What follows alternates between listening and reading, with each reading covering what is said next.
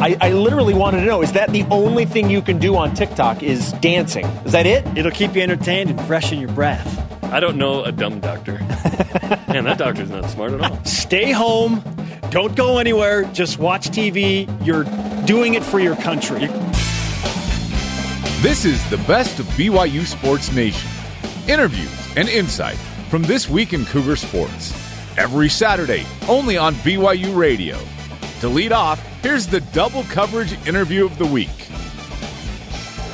Joining us now for an outstanding second segment is the head football coach at BYU, Kalani Sitake. Coach, thanks for coming in.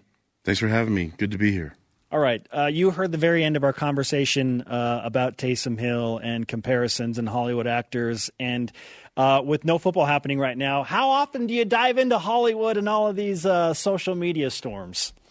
Um, I think that's a big part of what life's at, uh, going towards right now. You know, a lot of the uh, videos and challenges and things like that. And I think it's, I've been really impressed with with uh, our community and with, uh, especially with the leaders in, on our in our church, our, our school, and our athletic department. And so, uh, it's just it's a lot of fun. I think everyone's trying to stay positive and, and, and be optimistic about everything, just like we're trying to do as, as a football staff, you know. And uh, but I, I think the comparisons are fun as long as they they don't attack individually and personally, and I think they'll be fine. Let's talk about um, Taysom Hill and what he's done in the NFL. You coached him as a mm-hmm. senior in your first year here. Um, what have you thought of what he's done in the NFL so far?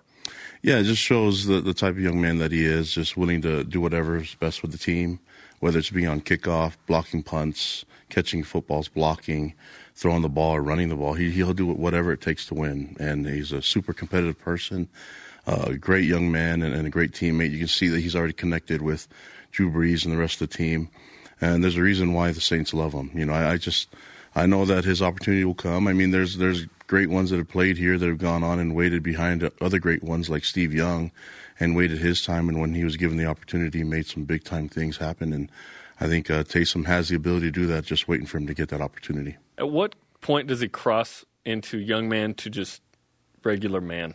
He's going to be 30 in August. I think he was a regular man right out of the womb. I think he probably had six pack and, and, and guns, you know. Uh, but I, I I think it's impossible for that guy not to be in shape, and so. Uh, looking forward to the next 30 years where we can see him out of shape a little bit, like what happens to all of us. But it's like the weirdest visual I've ever thought of in my life, right there. Yeah, but it wouldn't surprise me if he still had six pack, you know, in, in his 50s, which isn't fair. Kalani Sitake with us on BYU Sports Nation. We'll get to the notable layoff in just a moment. But I've been thinking a lot because I've had a lot of time lately about the the importance of senior stars in their respective sports. And I look at what BYU basketball did this year with veteran leadership, with seniors and TJ Haws and Jake Toolson, Yoeli Child, Zach Seljaas, Dalton Nixon. They were so loaded. When you came in, you took over a team that had some real senior stars with Taysom Hill and Jamaal Williams. What is it about having experienced senior stars that just helps your program take that next step? I think it's a combination of things. I think that the fact that they're seniors, it's their last go around, you know, and uh, there's a huge sense of urgency coming from the seniors, and so um, knowing that it's their last time they want to go out with a bang, they they they tend to uh, be at the front a lot more. Um, what we've started to see is that a lot of the guys that have experience are taking over that urgency, and, and the seniors done a great job, including from Taysom and Jamaal and all those guys that were seniors before 2016 they've kind of set this um, the standard of uh, guys that have been on the field and have done things and, and really taken the initiative.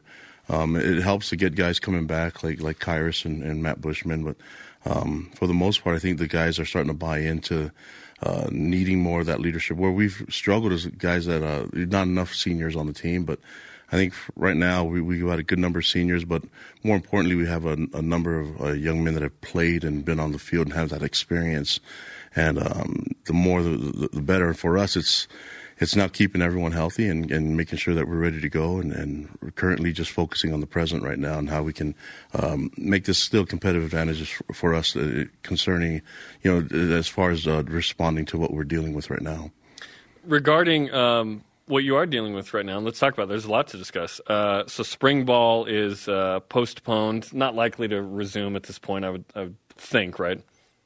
Yeah, I, I think uh, right now we're just focused on on day to day, you know, and, and um, uh, just what, we what we can do right now with school and, and with our academics being done remotely through Zoom and, and Skype and all those things, and then um, working with communicating with our players. You know, our, our, position coaches are daily contact with our with our players, and uh, we're daily contact with our with our leaders. With uh, I talked to Tom Holmoe. uh, a lot more now uh, on the phone, and we we had a great relationship and communicated really well before, but it just seems like the, there's more of a necessity to, for us to be in contact more, and and luckily we have all these uh, different resources that can get us to meet and, and, and be around and, and, talk without having to uh, be in person like I am here with you guys today. Kalani Sitake on BYU Sports Nation.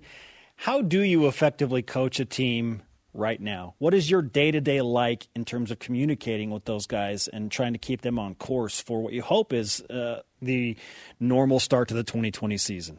I think rallying around each other. Uh, that's been the, the, the, positive thing about this is that I've seen some great things happen in, in Cougar Nation and in our community. You know, uh, whether it's um, people supporting local businesses and, and helping them uh, continue to, to function, or um, people with their families and spending more time with their families, doing different videos like TikTok and things like that, and all these dance challenges. And, uh, and I think it's um, I've seen I've seen it in my own neighborhood, just just families really hanging out and spending time together, and and it's been. Um, it's it's a positive that I think could really help us. It, it gives our players a chance to go home and and realize what's the most important thing in their life. And and, and I think um, when things resume and things get back to where, where they're normal, I think they'll be a more committed uh, player and more committed to their goals, to their life, and and trying and not taking things for granted. So I, I think the the sense of gratitude is there, and and luckily we've been able to give been given that direction from our you know from our president to our athletic director. Tom Holmoe's done an amazing job at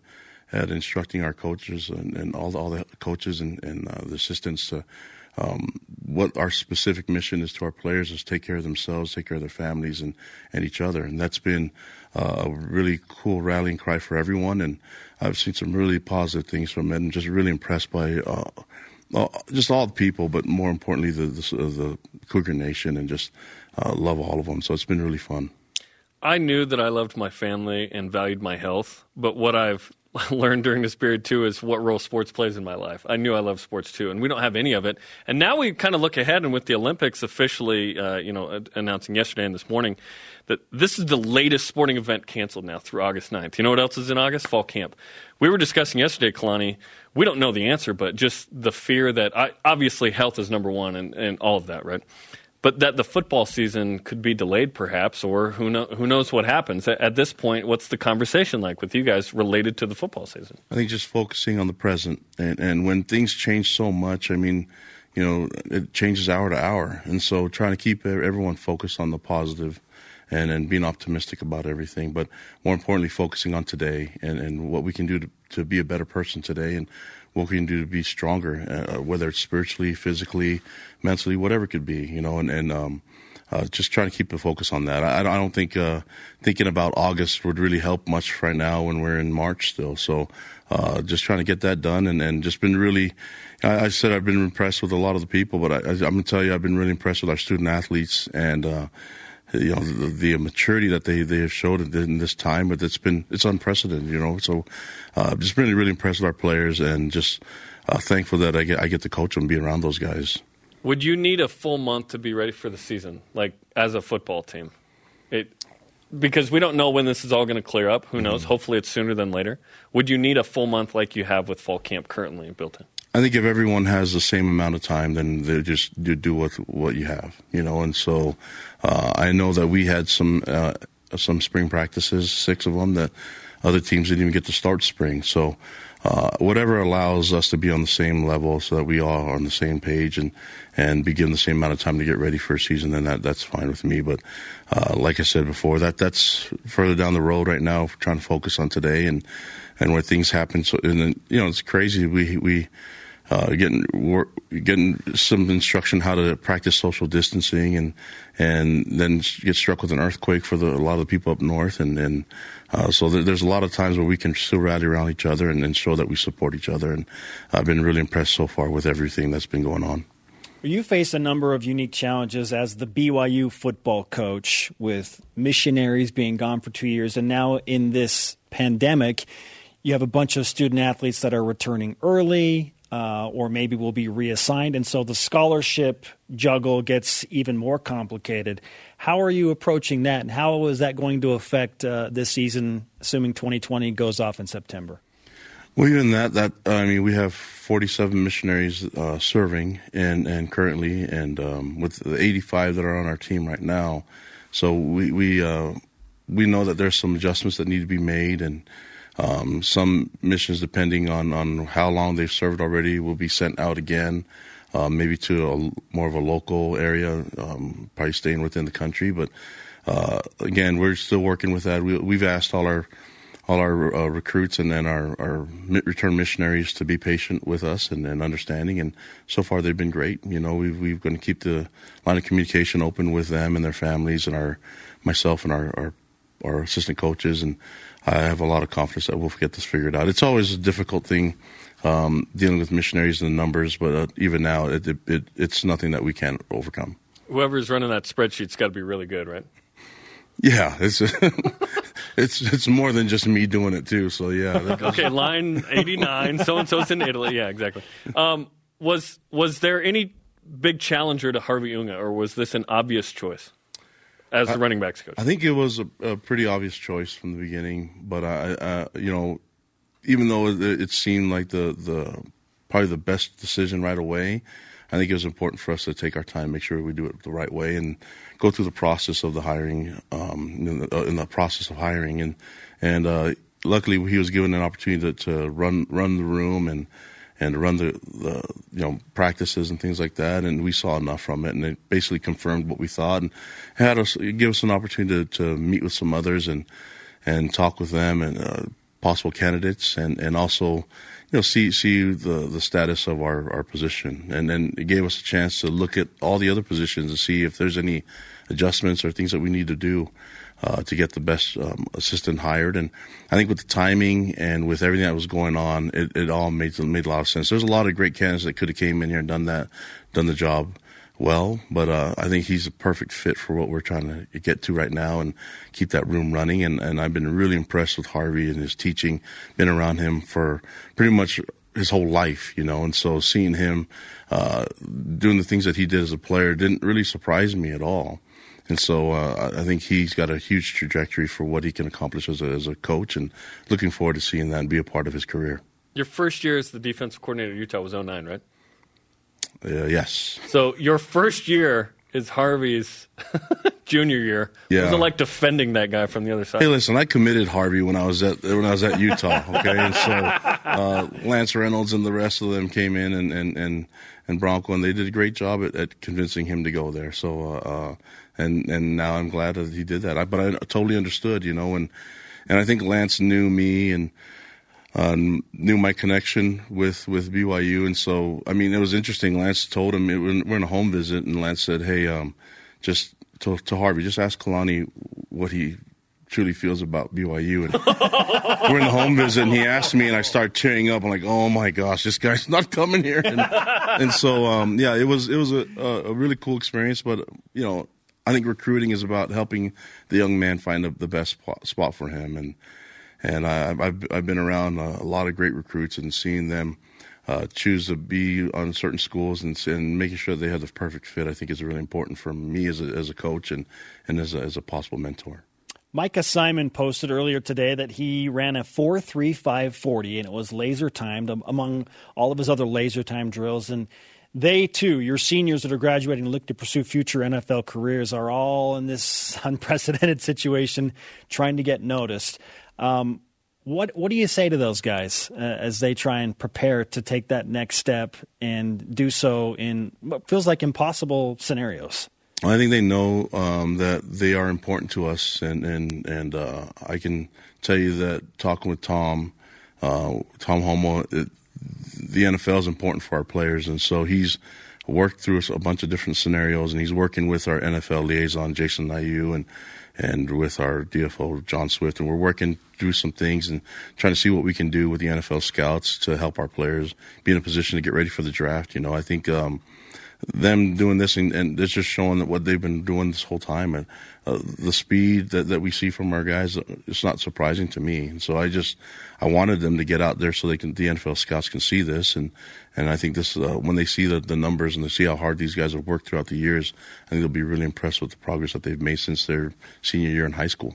Late bloomer for sure, but uh, fun to see him run fast. Okay, Kalani, we appreciate the time. Thanks for You coming. guys are awesome. Go Cougs. Love you guys. Got it, man.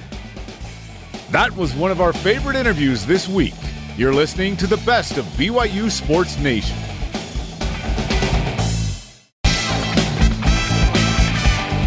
This is the best of BYU Sports Nation on BYU Radio. There were no ties this season, Jeremy, thankfully. Can you imagine BYU having to tie at Tennessee? Yuck. No, it went to overtime. And that is part of our BYU Sports Nation best play bracket, the heroics in Knoxville. Now, our crack research team has broken down every Sorry, play over the past year from BYU football and basketball and come up with the top eight in each of those two sports. Okay? So yeah, yeah, head to head. Let's go. Like two plays- Rams on a on a mountain. Eight basketball, eight go. football going head to head in a bracket. Yes. Uh, so they were seeded one through eight. The top eight in football, top eight in basketball. So like the eight seed in basketball against a one seed in football, and so on. So let's walk through the bracket. And here's how you vote. By the way, we're going to start this now. You go to vote.byutv.org and you can vote on one matchup a day. This, this will take us through three weeks here to go weekdays uh, on BYU Sports Nation here. So let's take a look at the brackets, Spence. All right. So the number one seed in the football bracket, not surprisingly, Micah Simon and his catch from Zach Wilson against Tennessee. He's matched up with Zach Seljaas's persistent steal. Give me that ball. Transition outlet to Jake Toolson for three against Gonzaga. Next matchup, TJ Haws is the two seed from Hoops, the winner versus Houston at the buzzer beater, and then uh, the 17 in football. Chaz Ayu, the strip slash recovery at Toledo. That was a great play, mitigated by what happened next, which was uh, an interception returned down to the two yard line that actually uh, injures Zach Wilson's thumb. The number three seed from BYU football, Baylor Romney to Matt Bushman on a double reverse flea flicker trick play against Boise State, taking on TJ Haws. Throw it off the back of the defender, inbound play against Virginia Tech and Maui. Then the next one, uh, four seed in hoops, Yoeli Childs, the dunk against his Zags. Kind of sealed it, right? Just nice play. And then the five seed in football, Dax Milne, his touchdown catch against USC. What a great catch. Uh, and that's against a five star cornerback That's as well. that's a fun matchup, by the way. oh, yeah, That's absolutely. that's walk on, former walk on versus five star. Number one seed from basketball, TJ Haws, game winner and New St. Mary's face against the Gaels to win on February 1st. He's taking on another Dax Milne touchdown catch against USF, a one hander in South Florida. Uh, Those were great, man. Uh, the next matchup, two seed Dayan uh, Ghanwoloku's interception against USC to seal the win in overtime, and then the seven seed in basketball, Alex Barcello's uh, game cinching three against Utah State. Huge. He had made one shot to that point, one for eight, I think, and then Yeah. he knocks in that three. It didn't win the game, but it sealed the game, if yeah. you will. yeah. The four seed from BYU football. Maybe this is uh, a sleeper here. Ty'Son Williams, overtime, double overtime for that matter, touchdown with the entire BYU football team parading him into the end zone against that SEC front. Yeah, there was some discussion about that one. Uh huh. Taking on TJ Haws dunk against St. Mary's to send that game into overtime in Moraga. Yeah. And then the uh, last matchup here three seed in hoops, TJ Haws, alley oop to Yoeli Childs at San Diego to win the game. You play to win the game, I'm told. And then six seed in football, Matt Bushman, trick play against Liberty. Touchdown uh, catch from Micah Simon. Okay, those are the 16 plays that go. our crack research team has come up with. I do have a few questions for the committee, uh, Jerem. Like what? First of all, the number one play from football was not a touchdown. I don't disagree one iota with this. Okay, I, I'm this just is bringing it the up. best play of the year I, by I'm far. just bringing it up. It wasn't a scoring play, so does that knock it down a seed line at all, or should it? You say no. No, Okay. but Sunday play will knock it down one seed. line. okay. And then the four seed Ty'Son Williams is that play underseeded? no, I think four is a good spot for it. Okay. There was discussion with that one whether it should be on there at all, and one person in the room um, said no, and I was really, uh, I really disagreed with that. I was not the person it was that said it absolutely. I wouldn't passive aggressive you like that. I would behind your back later, but I wouldn't in front of everyone. it needs to be on the list.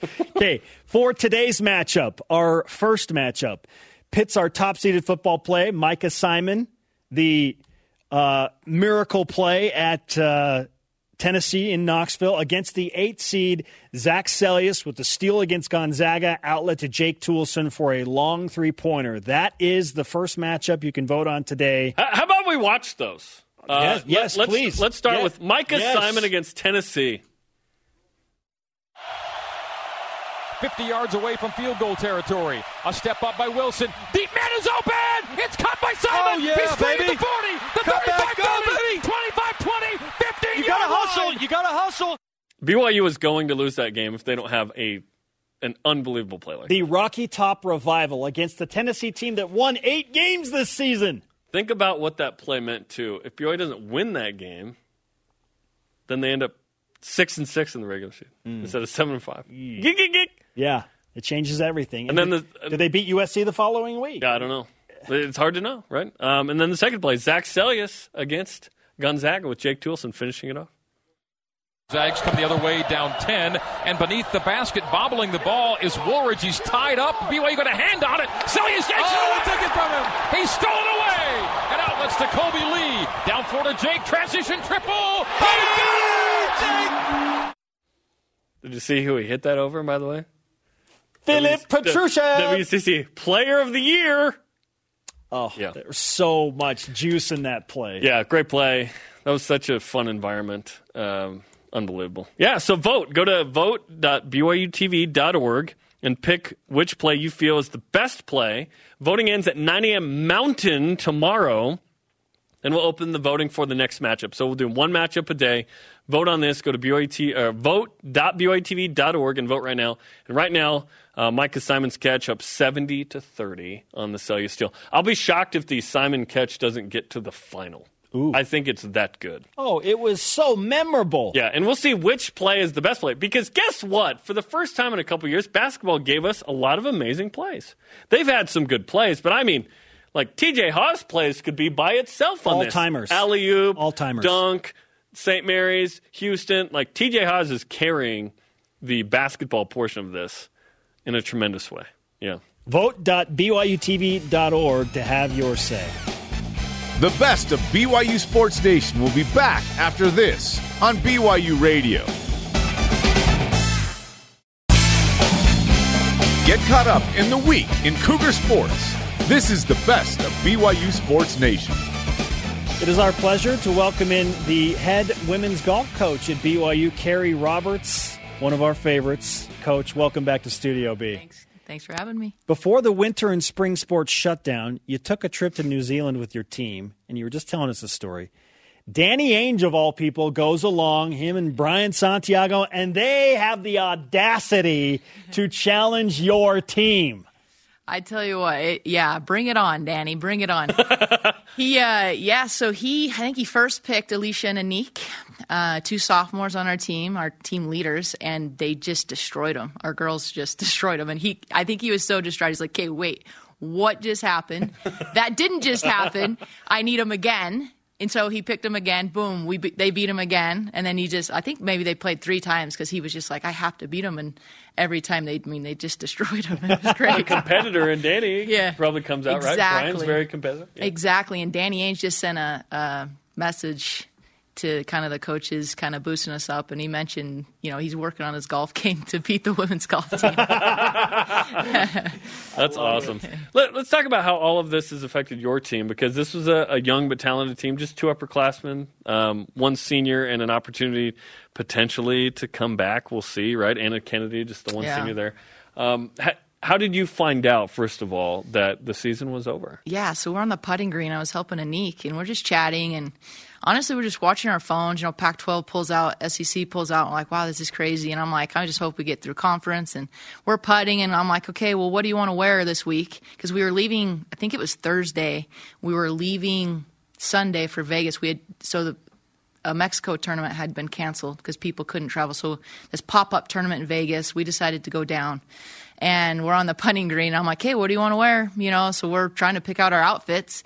And literally, so practice is over. I get a text, and I'm like, season's done. NCAA just canceled, and literally it went from what are we going to wear to our season's over. Like we're done. It was just it was. It took a while for it to sink in.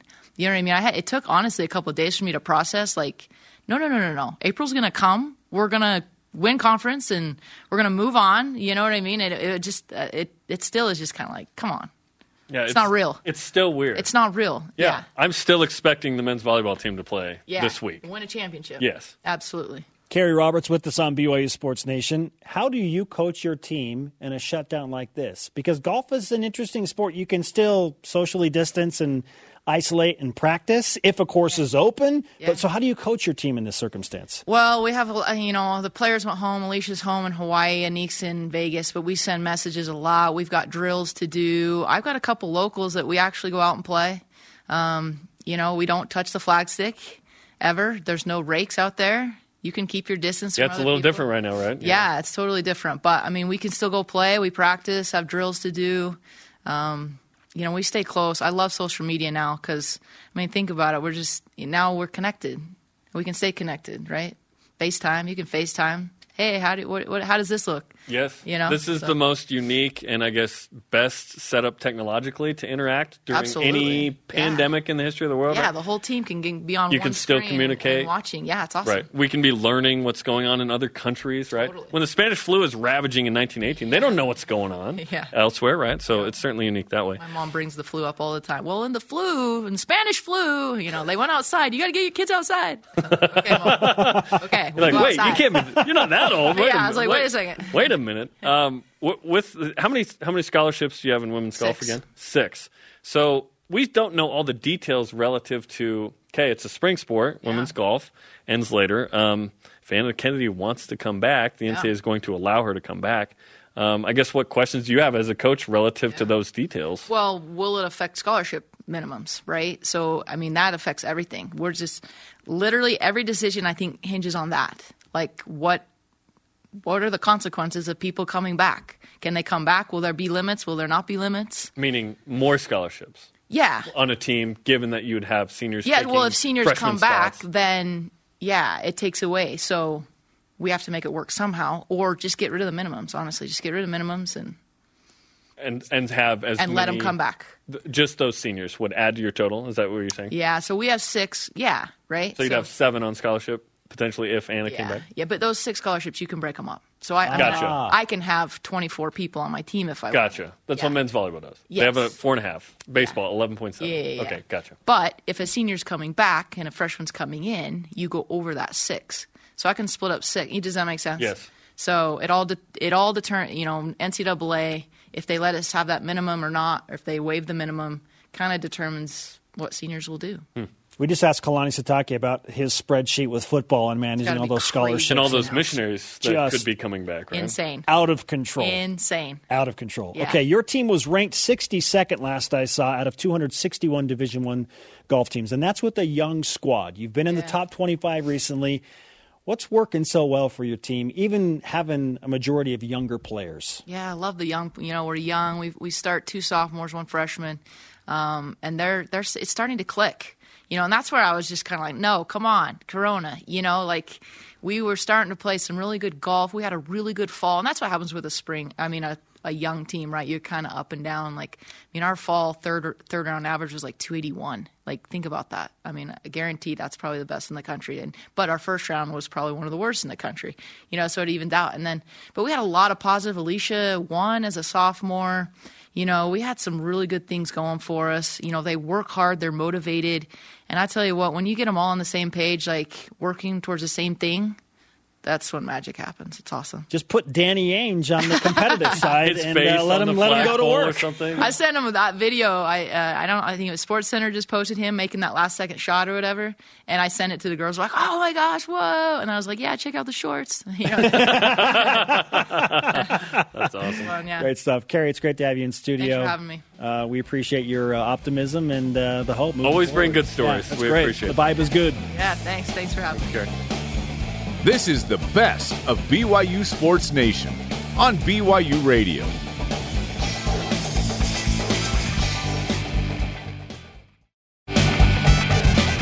The best of BYU Sports Nation collects our favorite conversations and brings them to you every Saturday.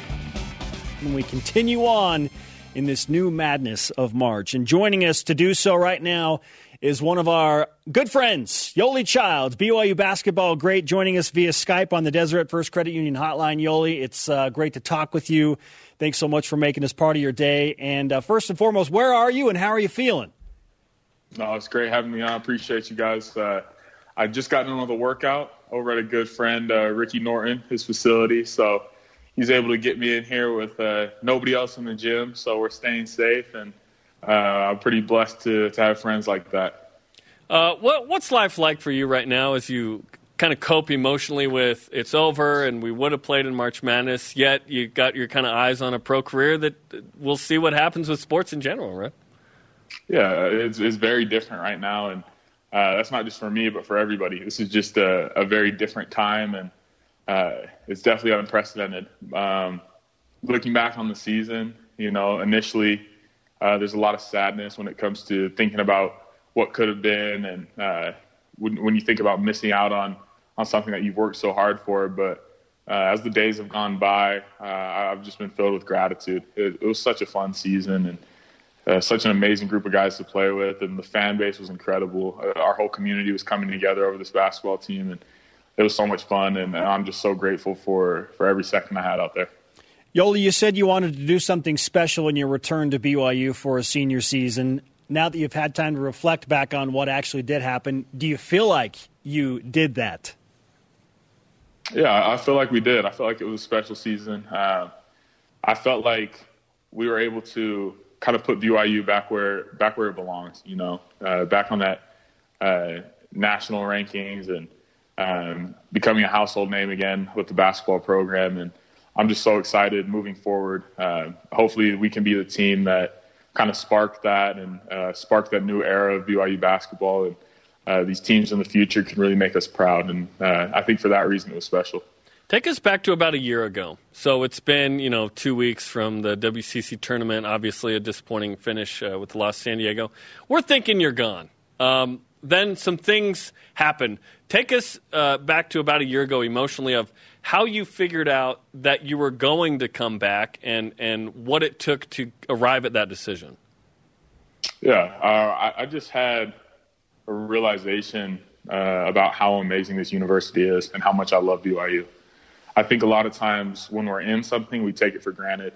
And um, going through um, kind of what a senior would go through of uh, that range of emotions of being done and moving forward, I was kind of able to realize how special BYU is to me and how lucky I was to be in the situation I was in. And uh, what really did it for me was I came back to the gym and there was no workouts going on or anything like that, no mandatory workouts. Um, but there were probably seven or eight of our guys in the gym just working out as hard as they could, either with a manager, playing one on one, rebounding for each other.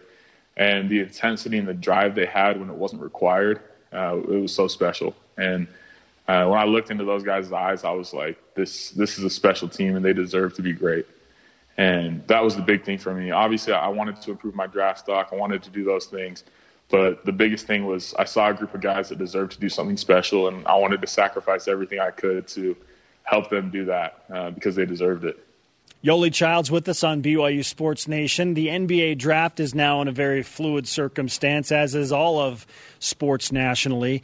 Um, you said you're working out day to day where you can, Norton Performance, things like that. But do you expect the NBA draft to go off when it is? And if not, uh, what do you do in the meantime? I have no idea what to expect. Uh, I don't think many people do know what's going on, um, but I'm just having faith. You know, that's what we can do in times like this, and you know, it, it's really different. It's unprecedented, and uh, who knows if the draft's going to be later on time, uh, if the NBA is going to resume. Nobody really knows. Um, but what I do know is there's a plan greater than my plan. There's a plan greater than all of our plans, and I have faith in that plan and I'm going to do everything in my power to continue to work, get better at the game I love, become a better person. Um, and I feel that if I do that every single day, uh, God will put me where I need to be.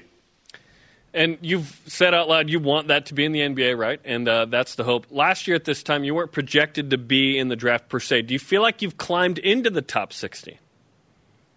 Yeah, I, I do. Um, hearing feedback from teams, uh, there's a lot of teams really interested, especially in that second round. And uh, I'll just be trying to do everything in my power to to move up, to show these teams what I'm capable of, show them my commitment, um, and do everything I can to to be in one of those spots. Yoeli, you outlined the things that pro scouts were telling you to work on last spring, and obviously a lot of those came to fruition on the court. You had an amazing season, averaged over 22 points and nine rebounds a game, and uh, despite only playing in a limited number of games, you were able to make a mark. So, what are pro scouts telling you now about what you need to improve on? Uh, I haven't gone into too much detail with that, um, but I do know that I've improved on some of the things that they wanted to see, and I think I've shown that I'm a player that's going to improve year to year. I'm going to be a better player going into next season than I was this season, and I'm going to continue to do that as long as possible. And uh, I think some teams are seeing that, and uh, you know, I just hope for the best and keep working. Let's talk about two simulations uh, that were in BYU's favor that uh, were fun. Oh gosh!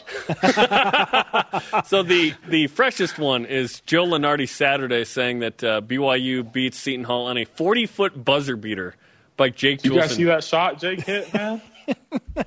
It was amazing, right? Incredible, right? That might have been the greatest shot in the history of BYU. Just ice in his veins. Shout out to Jake Toolson, man. Great shot. Unbelievable. Now, now TJ had been the buzzer beater guy, right? He had been the big shot guy. So was he double teamed on that play? Is that why Jake got the ball, or Did you not, was it did you Jake's guys play? not see it? Well, I was It's watching been- Jake. I didn't see. I didn't see the ESPN. replay. Yeah. Yeah, so TJ was doubled. Uh, I set a great back pick for Jake. I thought we should have thrown it to me, but we actually threw it over the top to Jake, and uh, he launched it with two guys on him. Really selfish play, but uh, it, it went down, and you know the rest is history. Who inbounded it again? It was uh, Alex Barcello. Alex 'Cause, You did. know, he's so short that he had the trajectory over the seven footer that was on him. It was awesome. The Russell Wilson Yeah. deep pass. Yeah. Yeah, I Okay, so you. Barcello awesome. on the inbound. Hey, I don't, I don't blame you for feeling you got slided, Yoeli. You're shooting almost 50% from the three point line. Why shouldn't you take that shot? I'm clearly a better three point shooter than Jake. Look at the numbers. I mean, what? Um, and who was the fifth guy on the court again? I can't remember. Zach oh, it was a it was Gavin. He was, Oh, it was Gavin. Uh, he was under the rim. They Just thought we a- were a tip full or court lob. Yeah, yeah. Uh, but yeah, he was just a diversion. Gotcha, Next yeah. year though, I- next I- year they'll throw it. To I him. appreciate you filling in the details. I there. can't wait forgot. for us to uh, manipulate this somehow. We, we got a Lego guy. We got a Lego guy. We know a guy. That Yeah, we do. yeah. Yoeli Child's with us on BYU Sports Nation. Yoeli, what's your typical day like when you wake up to the time you go to bed right now with social distancing in play? Uh, just a lot of time at home with my family. Um, I'm doing what I can to to get my workouts in. Uh, working out at home. Uh, got some free weights, doing that type of thing. Um, I'll head to the gym. It's about a 30 minute drive, and I'll just get in here by myself or uh, with one person rebounding for me. Uh, and obviously, we're washing our hands, doing all that stuff, staying away from each other. But uh, so I, I got about two hours there of working out, but most of the day is just hanging out, doing homework, hanging out with my wife, watching movies with the family. So uh, it's definitely a weird time, but there's a lot of good that comes out of it. A lot of good in spending time with our families. Yoeli, are you a video game guy, a board game guy, Netflix guy, watch old BYU games guy? Where, where do you fall in that, uh, I guess, genre? I'm anything competitive. I'm in. You know, I'm not a I'm not a huge video game guy, but I love board games, cards, that type of stuff. So I love to get competitive. I've been working on not getting too competitive though. My wife gets mad at me when I, when I get too crazy, throw the board. But uh, I, get- I get pretty competitive. Uh, I think it's pretty fun. Listen, Megan's a competitor too, right? She played college She is. Yeah, yeah. Um, what uh, what board games are you playing right now? So we've been on Farkle lately. You ever heard of that? Yes, it's fantastic. Di- dice, right? Yeah, my, my wife and my mother in law, they're like the Farkle queens. They're so good. I don't know. It's that a thing you wanna game say out loud? luck. Dude. It's like it's supposed to be a game of luck, but I don't know. I, I don't know if they if they flipping the dice when we're, we're not looking. But They're so good. Yeah, they're telling you not to be competitive when maybe you're you're alluding to you know potential uh, tampering here. Yeah, right? they've got Ocean's Eleven waiting the Oh, dice. Yeah, wait a it's, minute. Uh, it's it's something. They're they're they're they're doing something together. I don't know. Uh, Yoeli, it's great to talk with you, man. We are super excited for your basketball future, and we know the uncertainty is is unsettling, and uh, we feel it right along with you. But uh, we can't thank you enough for the time, and it's so fun to watch you come back to BYU and, and do great things, and we're excited to follow your pro career, man. Appreciate you guys. Everybody watching, have faith. We're going to get through these tough times together. That's how we're going to do it, and uh, things will be normal sooner than later. So appreciate all you guys, and appreciate you having me on. Well said, my friend. We'll talk to you soon. Yoeli Childs on the Deseret First Credit Union hotline via Skype. Deseret First, you know why, we show how. Farkle. Have you played Farkle? I have not It's, a, it's a dice game. I can't remember the rules, but yeah, it's the name's weird. You know, it's it's fun.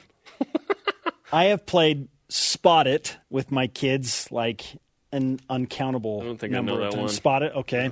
That's a fun game. Uh, we've also played The Floor is Lava, which yeah, is, a, which is that's an interesting a, a game. classic. Okay. Uh, played a lot of video games. I'm learning Minecraft from my Yeah, my daughter likes Minecraft too, but I don't really know it. Yeah, yeah. I, I've I guess been he's eight a- now. Sorry, you're I've been re- I've been reading a Shea Serrano book, basketball and other things. It's amazing. It's so good. That's my uh, that's my recommendation. okay. Yeah, Reading? What is what is that? yeah. No, I, I like to read What- when it's out of season. The best of BYU Sports Nation will be back after this on BYU Radio.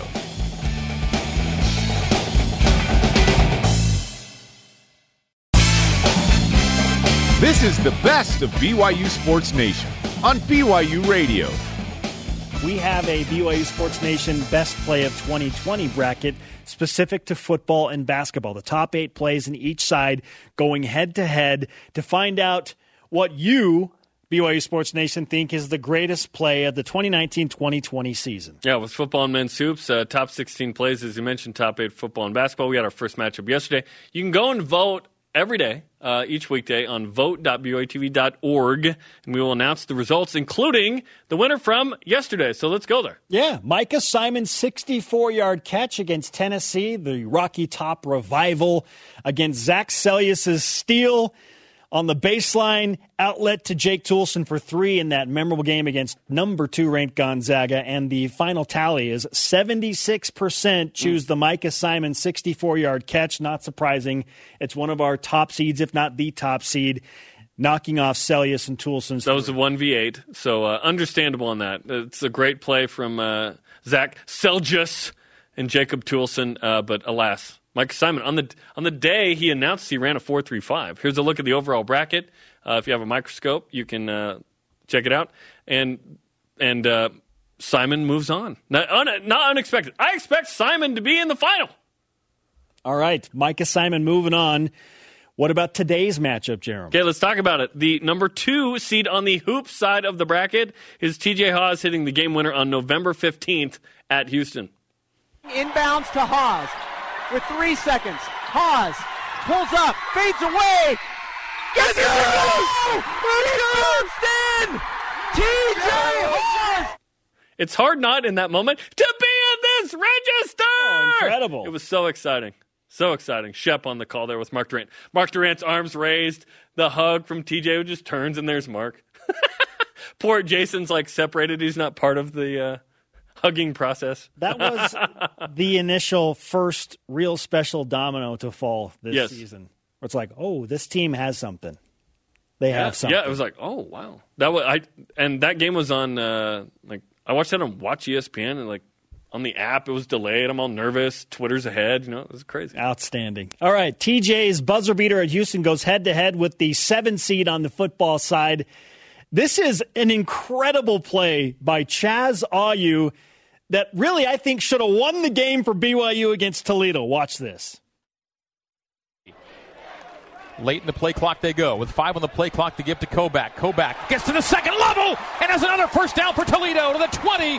Ball comes loose and the Cougars have it. Cougar football!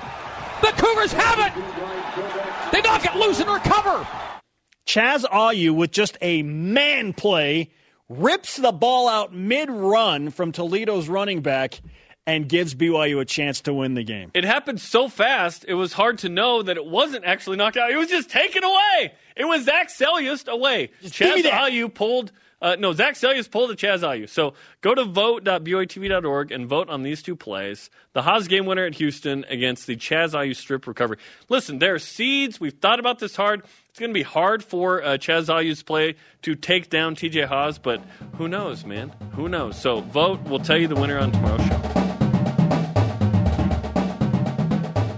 Okay, now as promised, the next matchup in the BYUSN Best Play of the Season bracket presented by doTERRA. A friendly reminder of how this works. Our very hardworking selection committee found the top eight plays from BYU football last season and the top eight plays from BYU basketball season, and we are pitting them against each other in bracket fun to find out the best play of the athletic year for BYU. Go to vote.byutv.org and cast your vote each day. Polls close at 11 a.m. Eastern Time, and we'll announce the results during BYU Sports Nation. In fact, right now, let's do that.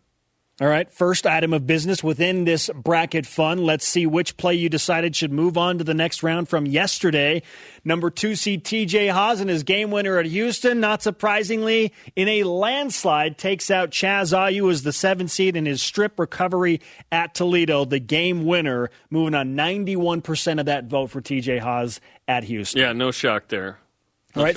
So for those bracket buster enthusiasts at home that are following along, TJ's game winner will move on to face the winner of tomorrow's matchup between Yoeli's dunk against Gonzaga and Dax Milne's touchdown catch against USC. Now for today's matchup on the screen, uh, the football three seed is a Matt Bushman TD catch from a reverse flea flicker from Baylor Romney, putting BYU up 28-10 against Boise State. It's a handoff to Katoa. It's a give to Hifo. It's a flea flicker and a throw to Bushman. It's complete and another touchdown! 39 yard score on the reverse flea flicker. I love BYU Great. beating Boise State. Yeah, and was that even hard? It was the third string quarterback for BYU and the fifth string running back. Was it even hard to beat 14th ranked Boise State? that play squares off against a game that was re aired on ESPN just a night or two ago. BYU basketball against Virginia Tech. The six seed TJ Haws here getting fancy off an inbounds play at the Maui Invite against the Hokies and scoring a memorable and one. Will enter it off the backside of and the Hokie and he scores! Mark the Rabu! I did that once. That was awesome. He bounced it off of Jalen Cone's backside and lays it up and in with the foul for the 50 to 48 lead and a chance for a three point play. Oh, Mark Durrant move. I nope. did that once. No one's more excited about it than Mark Durrant. and when you get really excited, you get into this register. We have established that, right? Cast your vote now by going to vote.byutv.org right now. The Bushman flea flicker uh, with essentially a four to one lead, uh, about 80% to TJ Haws 20%. Yeah, I'll be surprised if uh, the Bushman flea flicker doesn't win because BYU fans love a, a win versus a rival, right? Um, and Boise State being ranked in the top 15. That Baylor Romney's right arm cost Boise State millions of dollars. It just did. And it's just delicious. Yes, we just it is. all love oh. the taste of that win. Oh my goodness! That play yes. by TJ, yeah, was incredible, and uh, just that that was just the taste. Speaking of, of this team, and when they beat Virginia Tech, I was like, oh, okay, he was pretty good. Uh-huh. This is awesome. Jeremy, as we discussed yesterday in reference to Baylor Romney, Ty Detmer is just a poor man's Baylor Romney. As an OC or a player? Which one? I kid. I which, kid. Which one are we talking about? we love the Theismann. Come on. The best of BYU Sports Nation. We'll be right back. Rise and shout for the trending topics of the week here on the best of BYU Sports Nation. Last night, BYU basketball put out a three minute highlight video of the season set to the great Luther Vandross's one shining moment. The ball is tipped. Look, normally we don't get to hear that song until right after the national champion is crowned, but because of this year's circumstances, we're not going to get that chance. So watching the video last night, it was it was all of these things. It was emotional, it was exciting, and kind of heartbreaking all in one because we never got to see what this Cougar team could do in the postseason. What's your one shining moment for this year's BYU basketball team? This is a, on uh, Major League Baseball opening day, if you will. This is a 3 0 count. I'm expecting a fastball, and I'm going to crush this over the center field fence. Um, it's beating number two Gonzaga at home. It's it's I can't see really an argument against that. That was such an incredible experience, and it was so unbelievable for the game itself and for the lead up and for the payoff.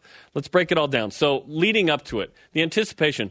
I believe that the basketball team carried a little bit of um, unfulfilled excitement from the football season, a little bit that this was a team that okay seven and six football we were all hoping it'd be kind of eight or nine right disappointing finish in the hawaii bowl so the basketball team was good and better than we thought and and got it to the top 25 for the first time in nine years we do a BYU Sports Nation in the Marriott Center. It's senior night for seven dudes, including three all timers in Childs, Haws, and Toolson.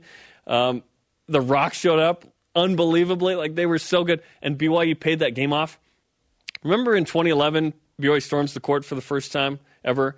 There wasn't what happened on after the Gonzaga game in this, which was everyone lingered and longer. And and yes, exactly. And there were cheap drinks, you know, like Sprite with random juices. Mm. No, Sprite Jake Toolson and delicious. Childs and TJ Haws grabbed the mic and they t- and Mark Pope. They all t- that didn't happen, right? There was this. Let's just sit here and enjoy this Yeah. and soak this up moment that wasn't had even with Jimmer Fredette and Jackson Emery. It's clearly Gonzaga, but there were many amazing moments in this, and uh, it was fun to see that video. I went through a range of emotions, yeah. by the way, that was weird.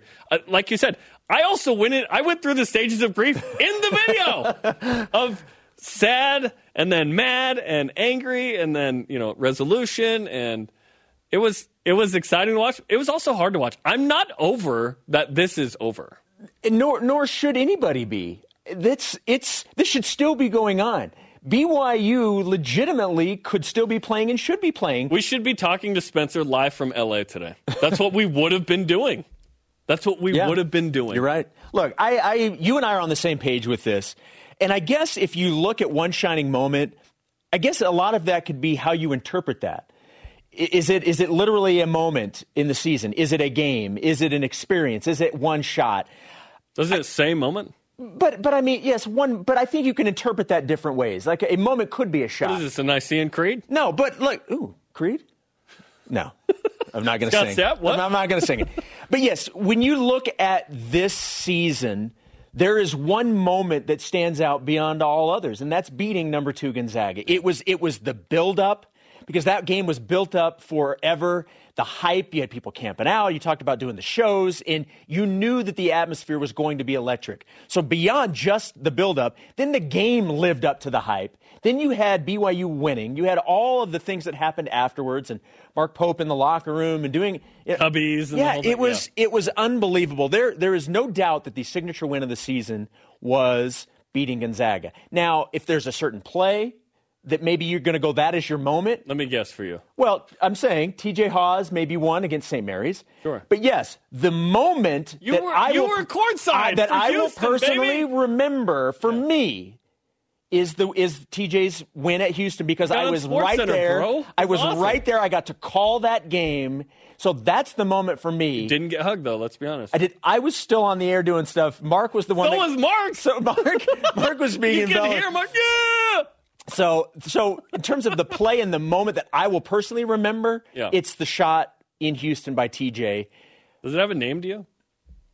The shot, The shot. yeah, because it's just to me. If I say the shot to myself, I know what I'm talking about. Why are you talking to yourself? Yeah, well, the real it's the inner monologue.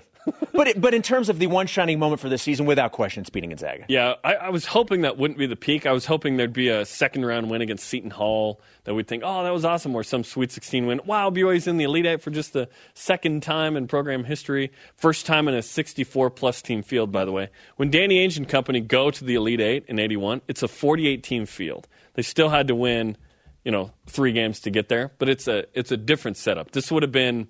You could argue the best team in BYU history if they make a run to the Elite Eight. We could have a fun conversation there. Um, but yeah, it's we still have to figure out where this team lands. By the way, We know We that have- they went we to the national there. championship game. Oh my gosh! It, both Yoeli Childs and TJ Haws have told us uh, on the show and off. I'm I'm disappointed we lost that game. They never even played it. Like, Right. awesome.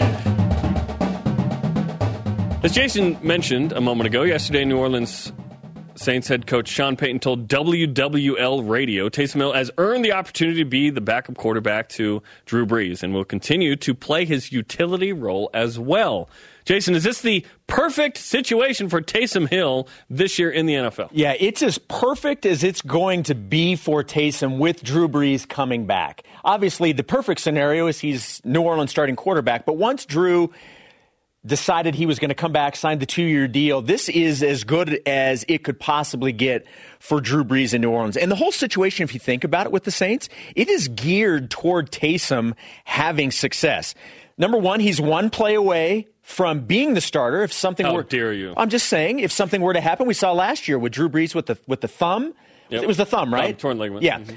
Couldn't remember if it was the thumb or the finger, but Trust yeah, the me, thumb. I remember because Teddy Bridgewater beat the Seahawks in Yeah, and then Teddy Bridgewater goes five and zero and milked that into a really nice contract with the Panthers. But he's one play. Colin Cowherd just learned that. yes, exactly. If you haven't seen that, it's actually pretty funny. So he's one play away from being the starter, but yet he's also going to be on the field in so many different ways to be a playmaker. It's it's a it's a perfect situation.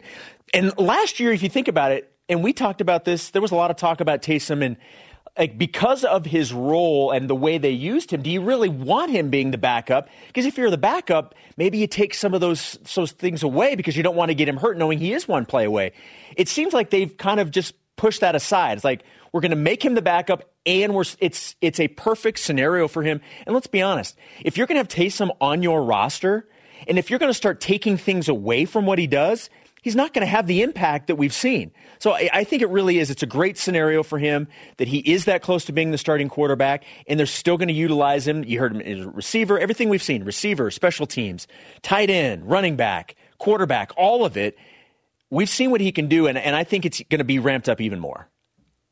Everyone who has a job should want a manager or boss like Sean Payton. Yeah.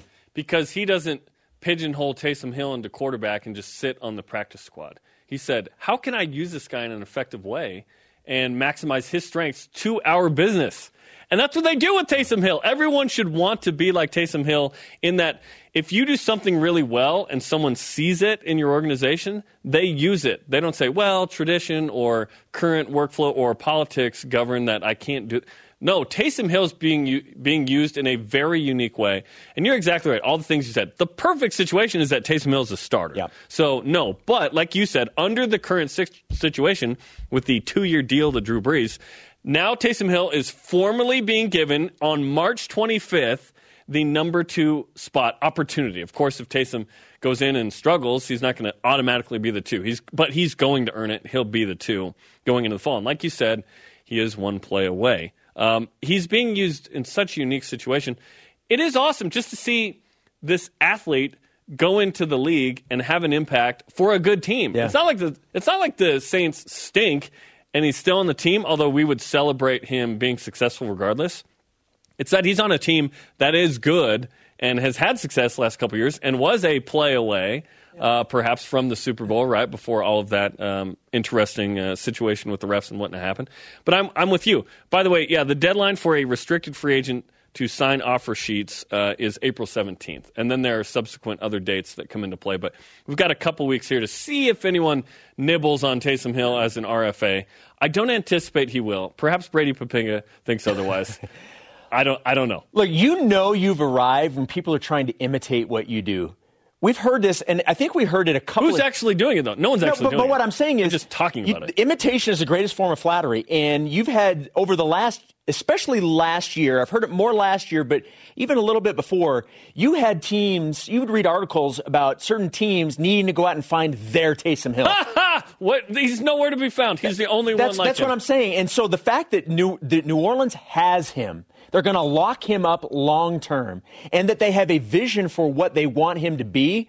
It, it is it is the perfect scenario for Taysom under the current circumstances. Weezer has a song called Perfect Situation, so perhaps that applies to this. I did want to mention this. Taysom's a smart dude, too. I think he can handle being QB2 and all the intellect and play calling associated with that. Yeah. And do this. Remember where he was going to go out of college? Stanford. Yeah, The he- dude he, is. handled being QB three. Right. Of course, yeah. But QB3 is nowhere near uh, what QB2 is to me, where you could actually play. QB3, it's like, I'm just happy to be here. yeah, well, that's true. ESPN Elite. Joe Lunardi, the worldwide leader's resident bracketologist, reveals another BYU upset in his 2020 NCAA Twitter tournament. The Cougars oust San Diego State in a hypothetical Sweet 16 contest in Los Angeles to reach their first Elite Eight, as Jason just mentioned, since 1981. Rejoice, BYU fans! Or maybe this hypothetical madness just makes you sad. Either way, we're going there. And Lunardi isn't the only one to put BYU in that elite company. Pat Forde of Yahoo Sports announced earlier this week BYU was an Elite Eight team in his mock simulation.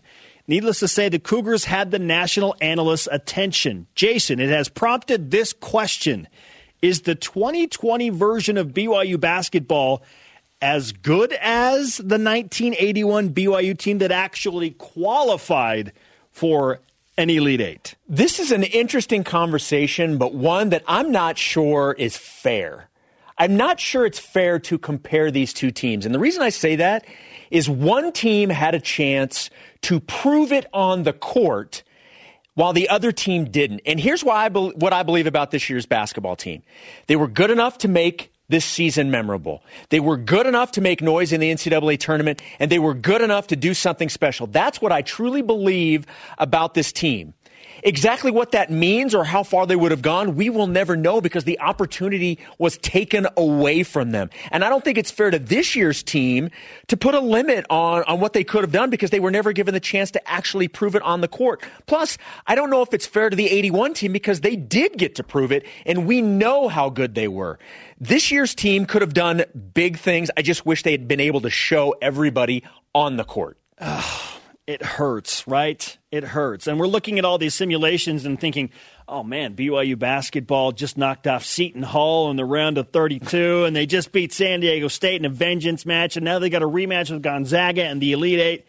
We look at the 81 team, and they actually did it. Yeah. They, they beat Princeton, and then they knocked off a two seed in UCLA, and then they beat another team they were supposed to lose to Notre Dame in the Sweet 16 at the Omni in Atlanta before losing to Ralph Sampson and Virginia. And Ralph Sampson was a world beater when he was playing in college. So it's really difficult because the game has evolved so wildly in the last four decades.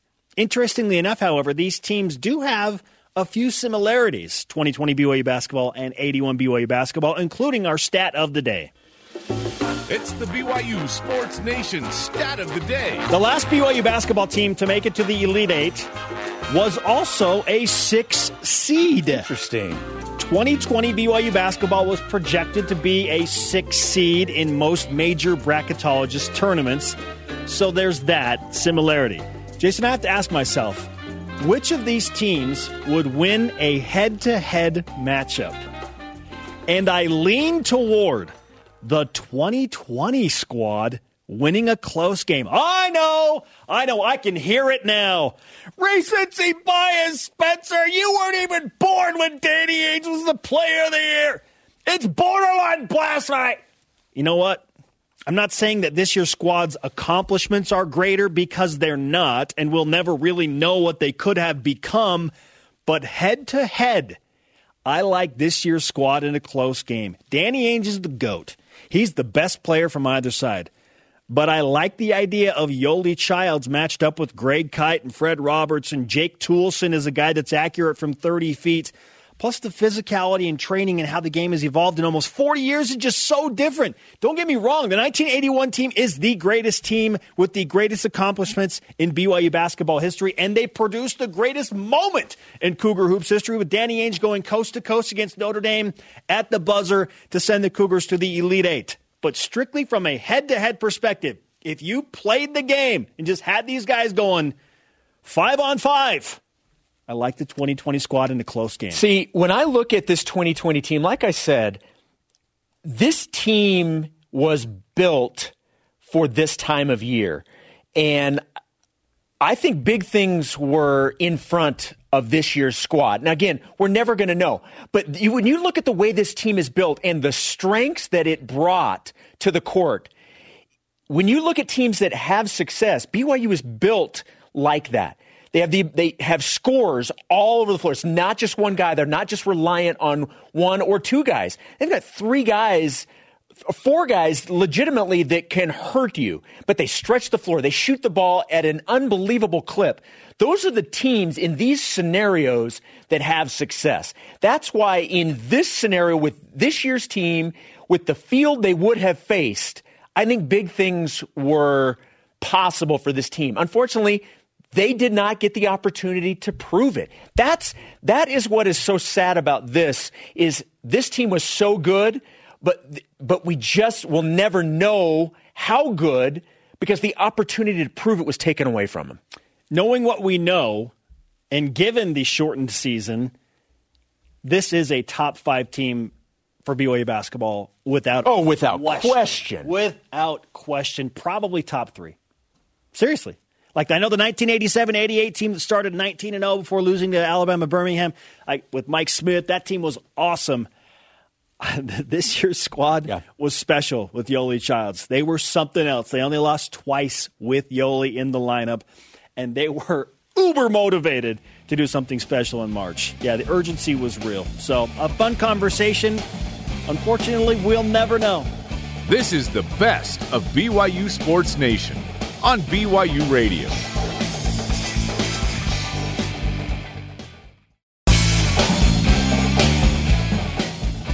Hear what the coaches, athletes, and experts have to say.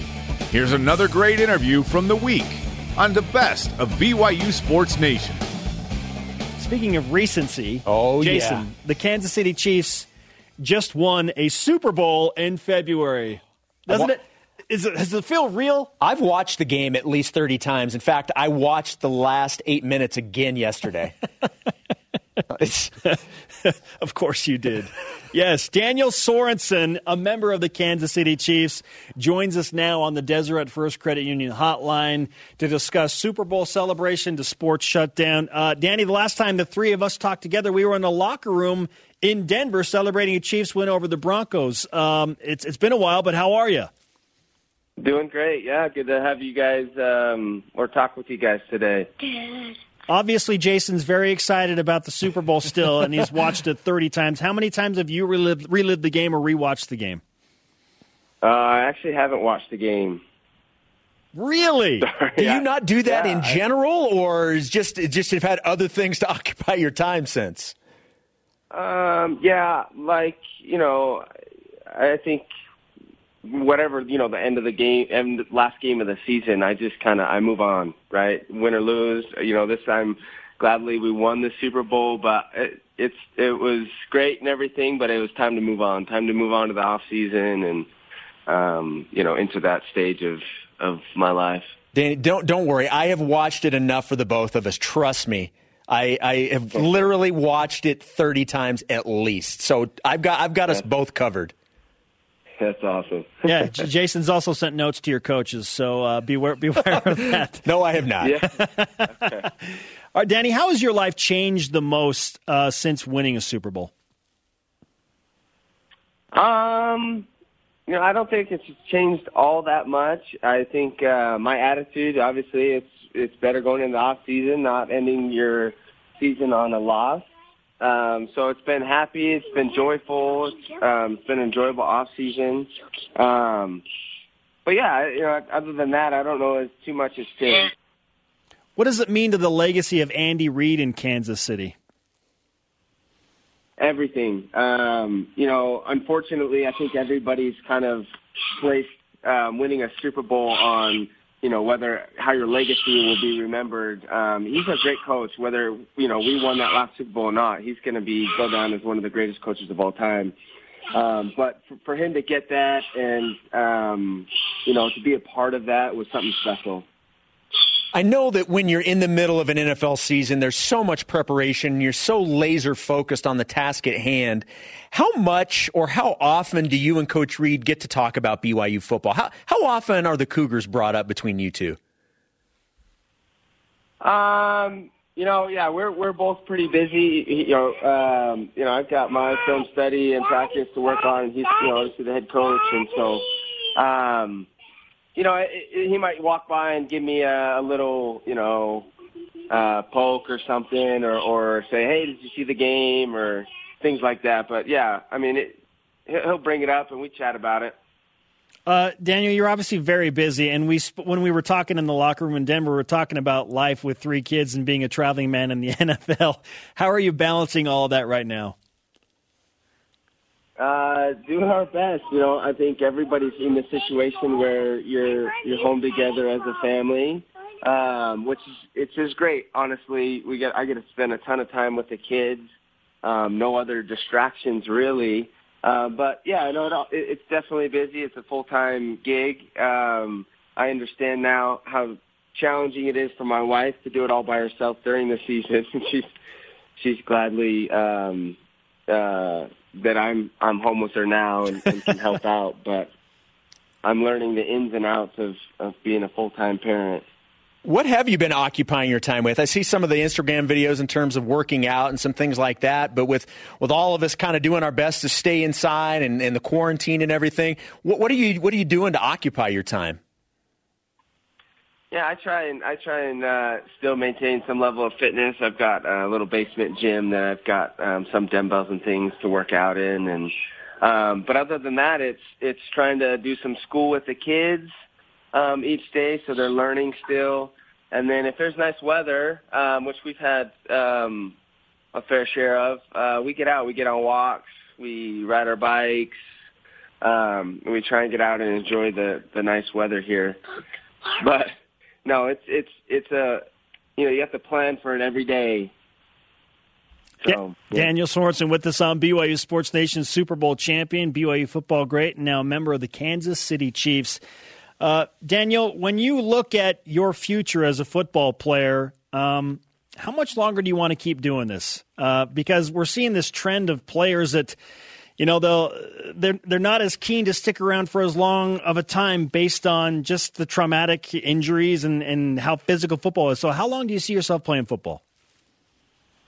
Um, as long as I still love it, and I'm still loving it right now. Um, and so I'm I'm going to keep doing it until you know that that passion isn't there anymore. And I think I think you'll know. I don't I don't um I don't know when that will be. I I you know as of right now I'd play as long as I could, right?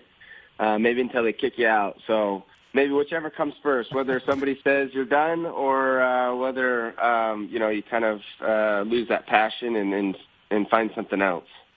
You know, for BYU fans watching the NFL, you know, it's it's gotten even more interesting. Obviously, you with the Chiefs and winning the Super Bowl, but Taysom with the Saints, and, and he's obviously going to get a nice contract this offseason. KVN uh, now moving to uh, to Miami, signed a nice deal. Fred Warner with the Niners, a great young team.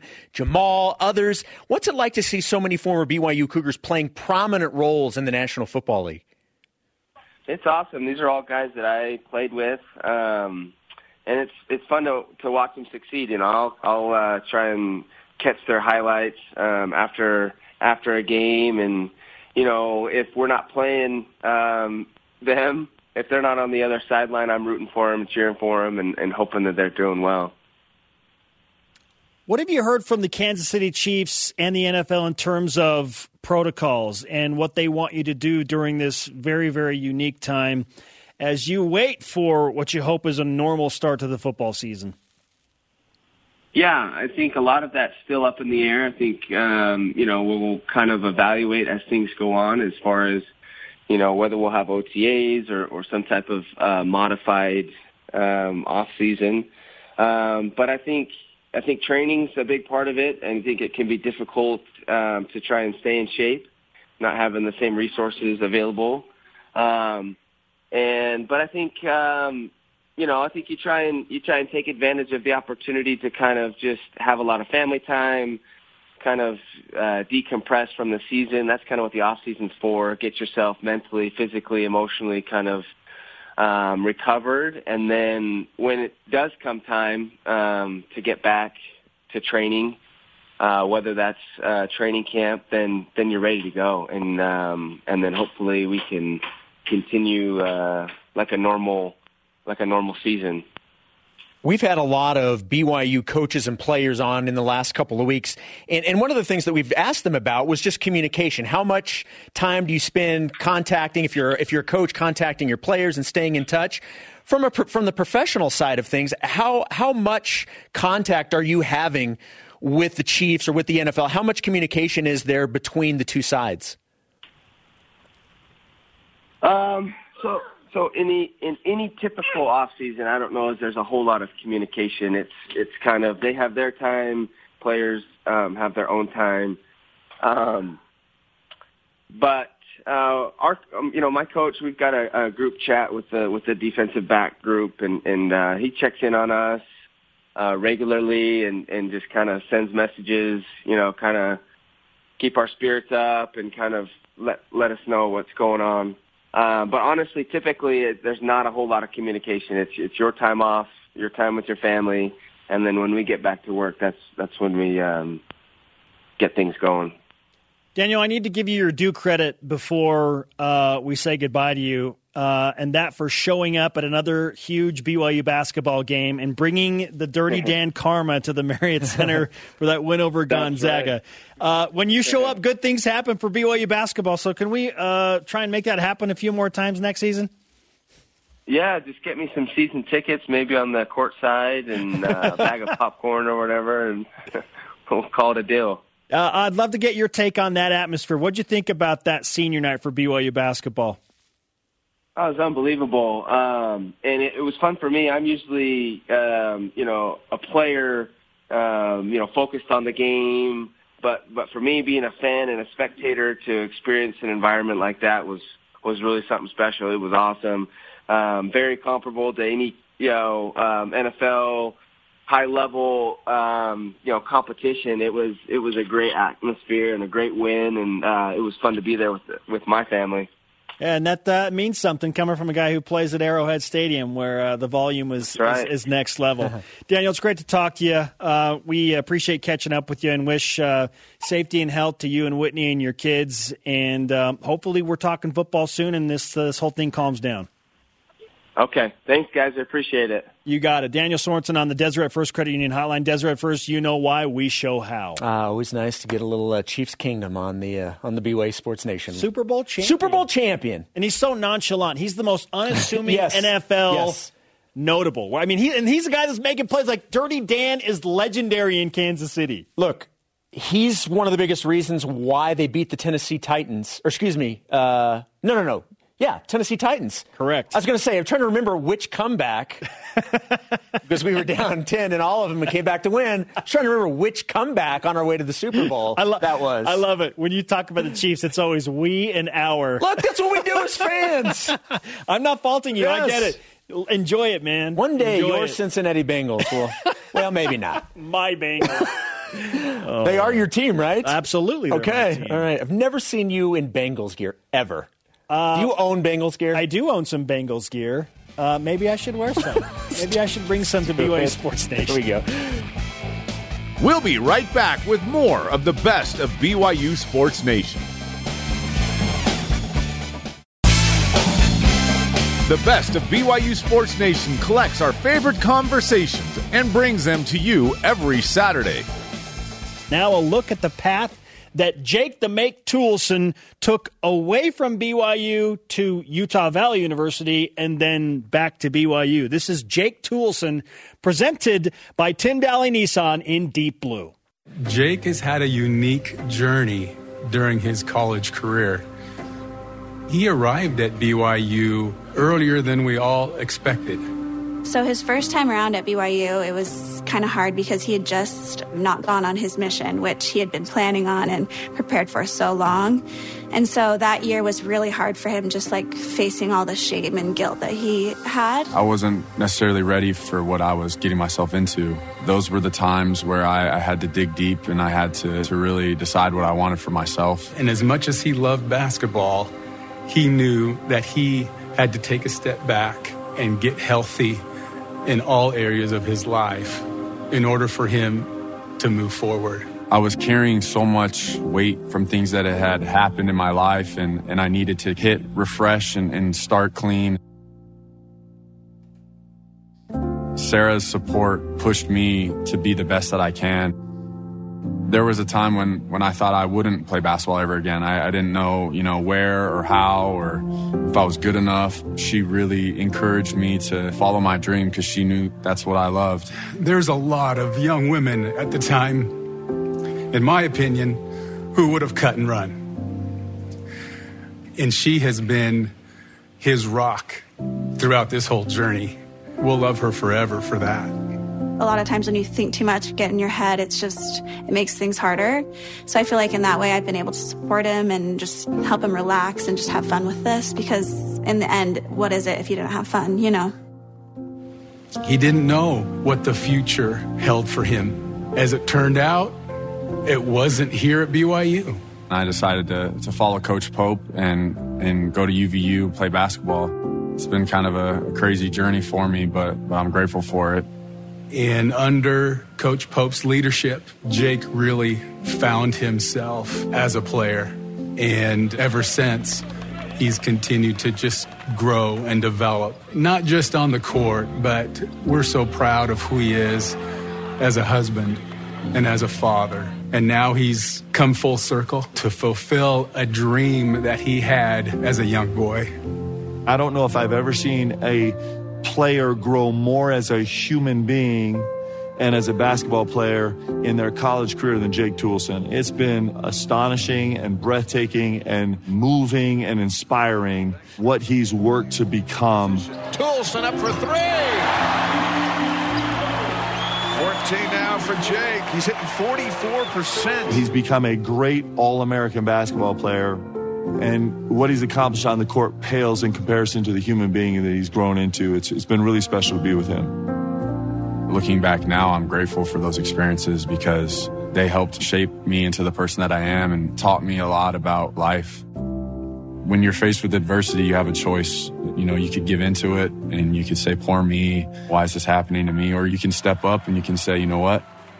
I never thought this was going to happen, but I'm, I'm going to, to make something of it. And I'm, I'm going to do the best that I can. And I'm going to, I'm going to put my faith in, in Heavenly Father and, he, and He's going to direct me. And that's what I've tried to do. As Jake's college career comes to an end, it's been a time of reflection for me of uh, of the journey. It's a great testament to faith and diligence and commitment, and those are the attributes that he's portrayed. Jake is one of those guys that he's not just a talker; he's going to put the work in. When he gets a look in his eye, you know he's going to make every shot, make every play. He's able to score at all three levels. He's one of the most efficient offensive players in all of college basketball. And defensively, he rarely shows up on our radar for defensive issues. He's become a great defensive ball screen. He's great in transition defense. He's rebounding the ball better and better every single day. He is an All American, and it's not easy to get there. And to do it, you have to be a big time player. He doesn't do anything halfway, you know, like he goes all in or not at all. Jake's one of those guys that off the floor, easygoing, loves talking about the NBA, loves talking about his kids, really cares, wants to get to know you. You know, he's a guy that his back's hurting him and he's going to go help his neighbor move. You know, he's just an unbelievable kid that way. Regardless of how the rest of the season goes, and regardless of if he has a, a career after college, it doesn't matter because he has become a wonderful husband, a wonderful father, wonderful friend. We're so proud of him and Sarah and the family that they have.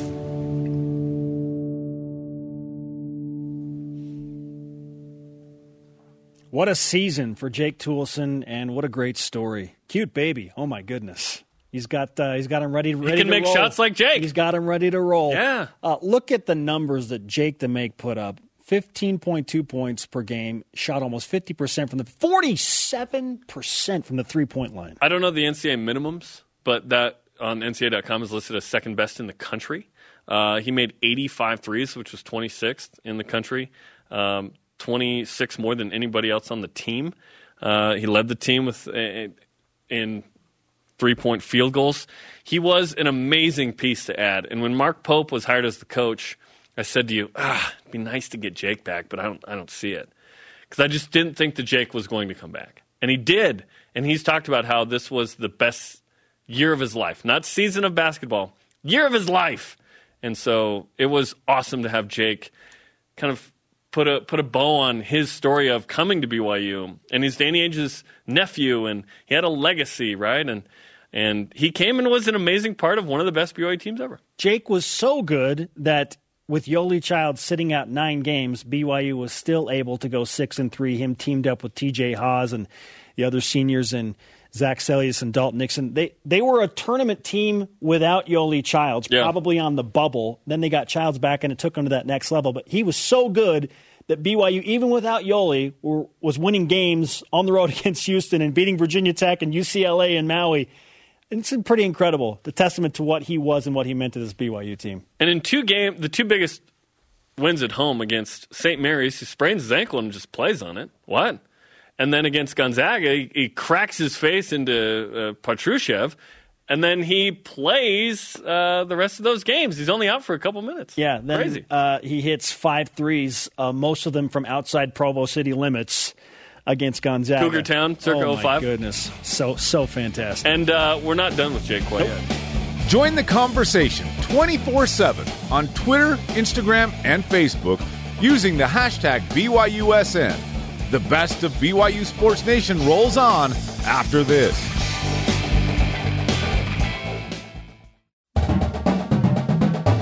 Get caught up in the week in Cougar Sports. This is the best of BYU Sports Nation.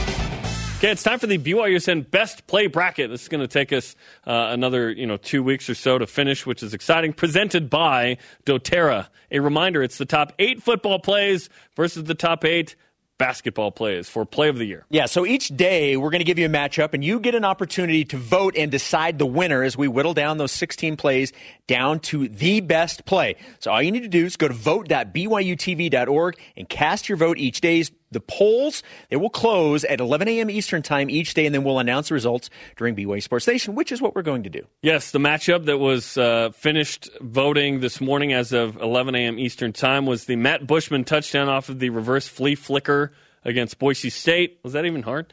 And TJ Haws off the back inbound and one versus Virginia Tech, and the winner, 69% to 31. Bushman TD versus Boise State moves on in the 3 6 matchup. Look, I want to live in a world where one offensive coordinator says, you know what, everybody has their own systems, Yes. their own ways of doing things. Yes.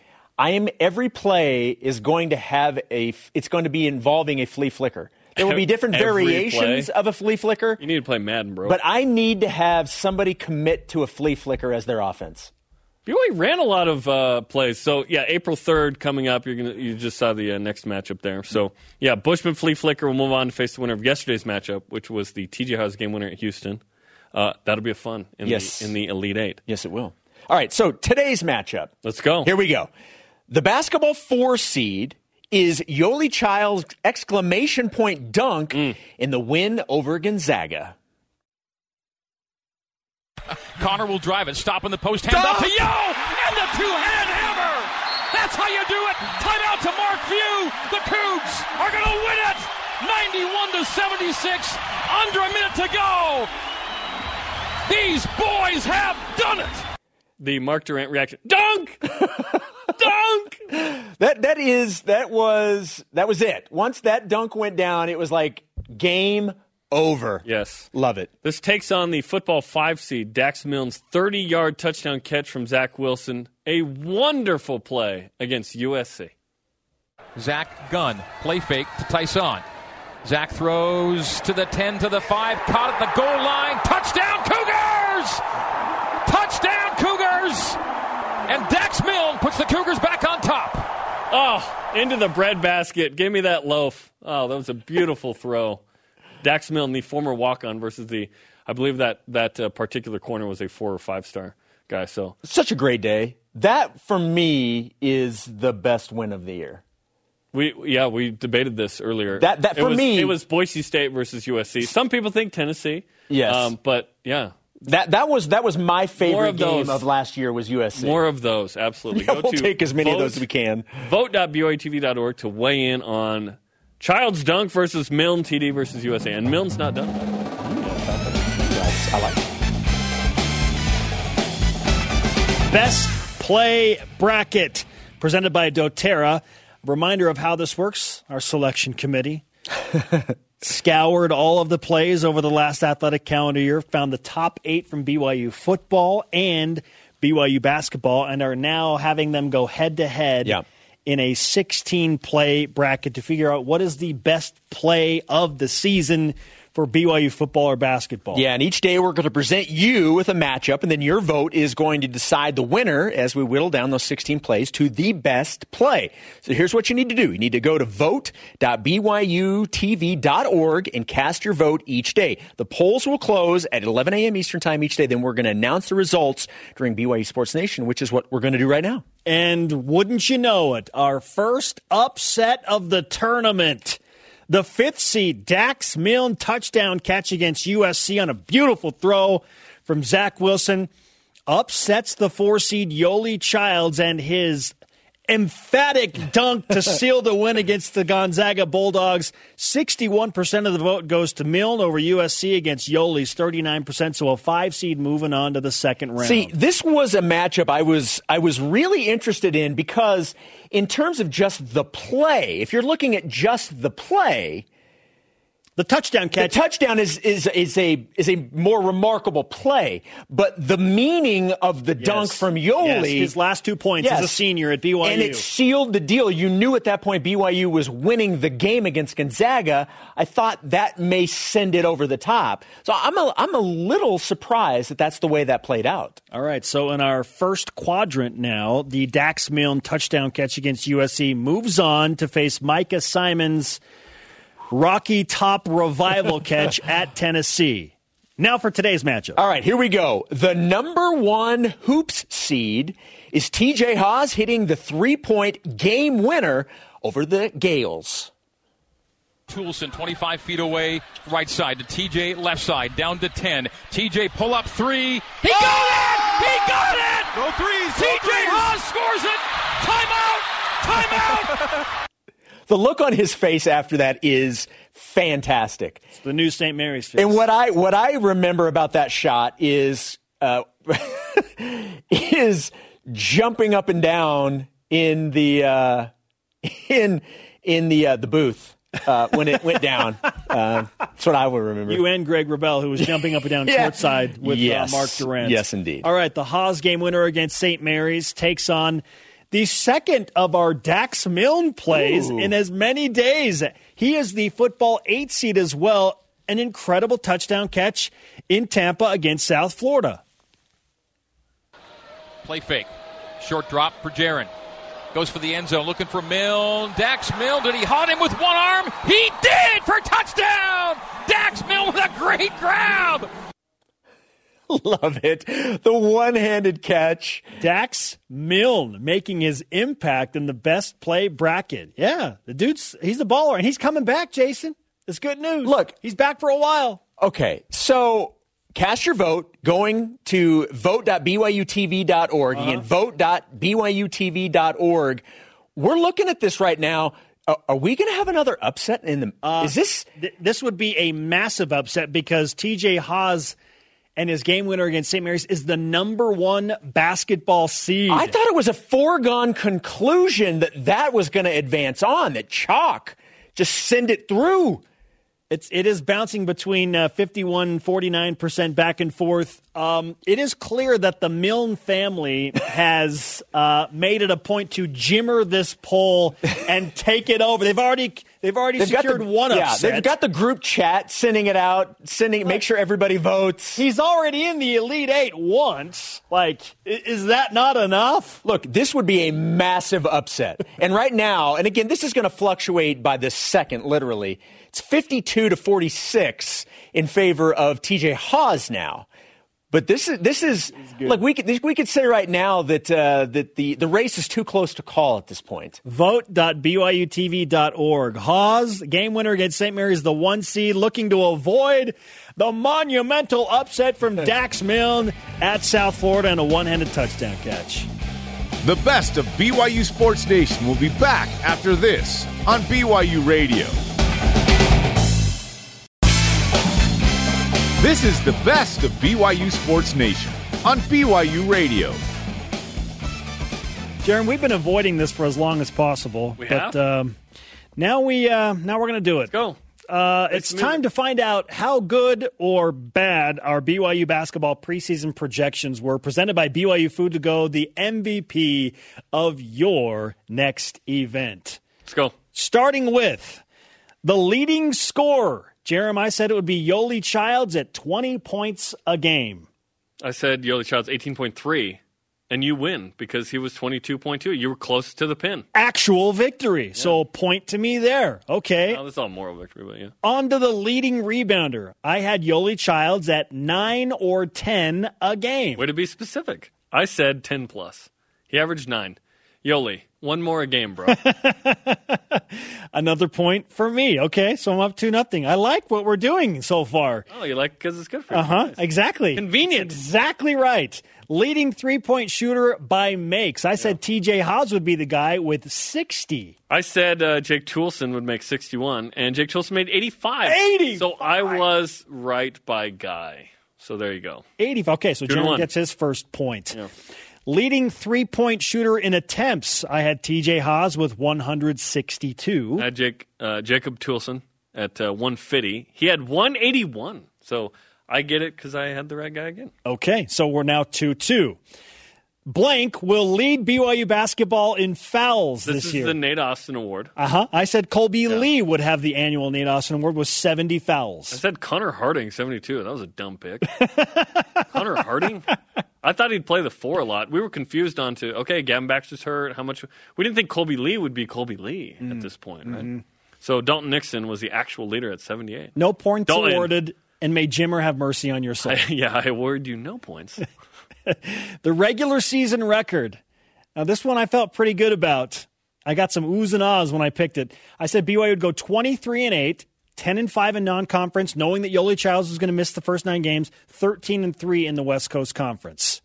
I said 21 and 10. BYU surprised all of us, right? They were three games better. Uh, they were 24 and 7. So you get the point. You're Okay. one game off. Point Spencer, back in front 3 2. The record versus St. Zaga in the regular season, I had BYU winning two of those games Yeah. against the Zags and Gaels. Uh, I said one and three. I, I thought it'd be uh, tough to get two, and uh, it wasn't. It was really easy. Again, this is in the regular season. The actual was 2 and 2, so I take a point there. Up 4 2. West Coast Conference record versus non St. Zaga. We both went Yeah. 11 and 1. Yeah, baby. Let's go, man. And, and the one was a one point loss at San Fran. Okay. Rice-A-Roni. Next one. BYU will finish blank in the West Coast Conference. I said tied for second. They finished second. I was initially awarded no points, but then I battled and got a half point out of that because it was a tie for second. So I have a half point. I said third. I thought St. Mary's would be better, but Okay. BYU was better. Uh, and the last one, we were both way off. BYU will play in the blank tournament in the postseason. I thought NIT, man. I I, I had PTSD from the previous uh, four yeah, years. I thought I said BYU would be on the bubble, probably in the NIT. We were both right because they. Oh man, the season didn't happen. Dang it! Final score: I had five and a half points. Jarom with I had three. 3.4. But you won the and one regular. Yeah, season. no one cares about this. Okay. That wraps up the best of BYU Sports Nation this week. Tune in next Saturday for the Cougar news you need to hear. And catch the BYU Sports Nation simulcast every day at noon Eastern, 9 Pacific on BYU TV and BYU Radio.